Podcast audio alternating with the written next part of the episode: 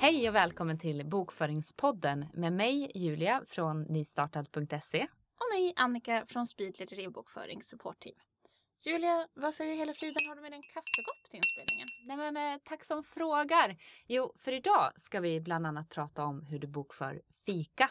Såklart, nu blev det ju alldeles solklart. Ja, och Sverige är ju fikans förlovade land. Och vem gillar liksom inte att fika? Just ordet fika är ju lite roligt för det är en omskrivning av ordet kaffe eller kaffi som man kunde säga för ganska många år sedan. Då. Och det tros komma från Malungsdialekten, alltså uppe i Dalarna. Och i Malungsdialekten så kastar man om alla bokstäver i orden, eller i varje fall vissa bokstäver i ordet. Så kaffi blev fika. Logiskt va? Mm. Yeah. Och fika är ju något vi ofta gör på jobbet och för många arbetsgivare så är det ganska självklart att man tillgodoser sina anställdas fikabehov. Men fika kostar och därför ska det bokföras. Så hur hanterar vi det här med fika? Mm. Om du har anställda i din firma så lär det ha hänt eller bör ha hänt att du har köpt in fikabröd för att liva upp stämningen lite och sådär. Det finns ju få av oss som inte gillar doften av nybakta bullar eller varför inte en trevlig liten kokosboll. Mm. Men man kanske gör det här regelbundet också. Det är en applåd till dig i så fall, har du säkert väldigt nöjda anställda. Men för att komma till saken. Fika är ju då en skattefri personalförmån när du köper dem till dina anställda. Och det bokförs då på konto sjuttiosex nittionio, övriga personalkostnader. Men om man har en enskild firma då och kanske inte har några anställda, får, får jag också fika?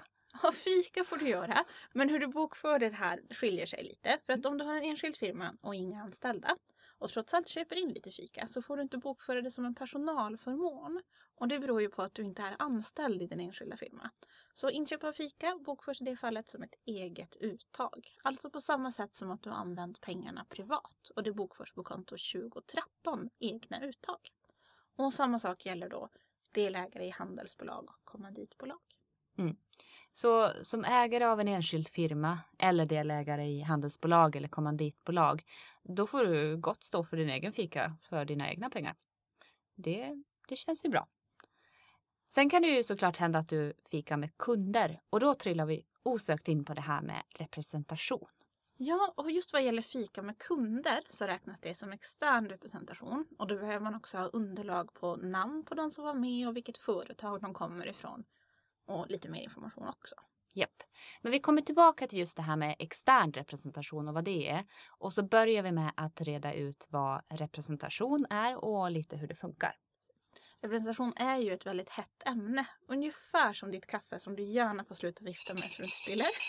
Men vid årsskiftet tjugo sexton tjugo sjutton så ändrades reglerna för representation ganska mycket. Och regler uppdateras ju hela tiden. Men, men just i år så var det här en extra stor förändring. Och representation är ju när du till exempel lunchar eller äter middag eller fika med någon i syfte att göra affärer eller på något annat sätt boosta affärerna i ditt företag. Och förändringen som skett nu under tjugo sjutton innebär att den här kostnaden för det som man kallar för representationsmåltider, det vill säga just lunch, middag eller supé, det är inte längre avdragsgillt. Det som däremot fortfarande är avdragsgillt är alkoholfri dryck och enklare förtäring av mindre värde. Och med enklare förtäring så menar Skatteverket sånt som kostar under sextio kronor. Alltså någonting fikaaktigt.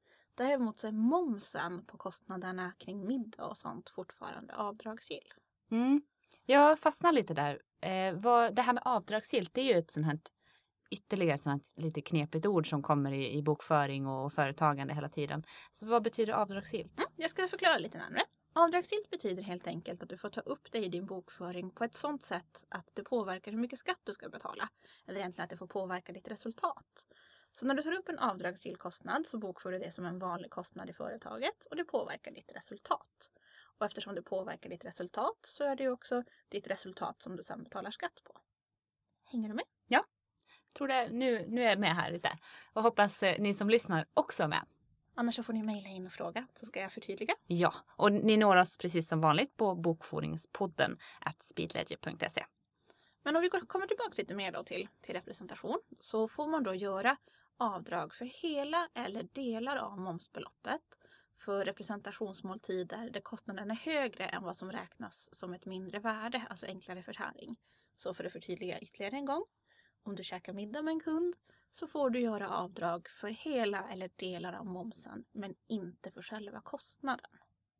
Och de här kontorna som används i sådana här fall, beroende på om det är fika eller om det är middag, är ju då sextio sjuttioett representation avdragsgill, sextio sjuttiotvå representation ej avdragsgill och för momsen tjugosex fyrtioett ingående moms. Och en sak som kan vara bra att tänka på här är att om du äter middag med flera kunder och det blir, blir konstigt och tjorvigt och besvärligt för dig att räkna ut hur mycket moms som du ska, ska bokföra, så är det helt okej att bokföra hela den här som en ej avdragsgill kostnad. Men det man ska ha i åtanke då är att du får inte tillbaka de här momspengarna som kan röra sig om kanske sextio sjuttio kronor. Mm. Och du får inte, det påverkar inte heller företagets resultat. Mm. Så det här är lite beroende på hur stort företaget är, om det är värt att göra, va? Ja. Ja.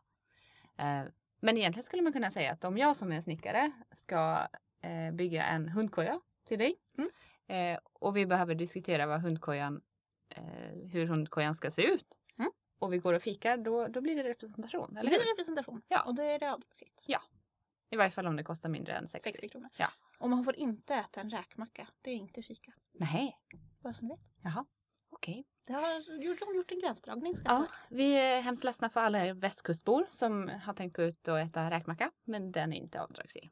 Nej, men den är god ändå. Ja, verkligen. Eh, om vi går tillbaka lite till det här med enklare förtäring. Eh, det kan ju kännas rätt luddigt även fast vi nu har suttit här och pratat lite fram och tillbaka om det. Så vi tar det ytterligare en gång till.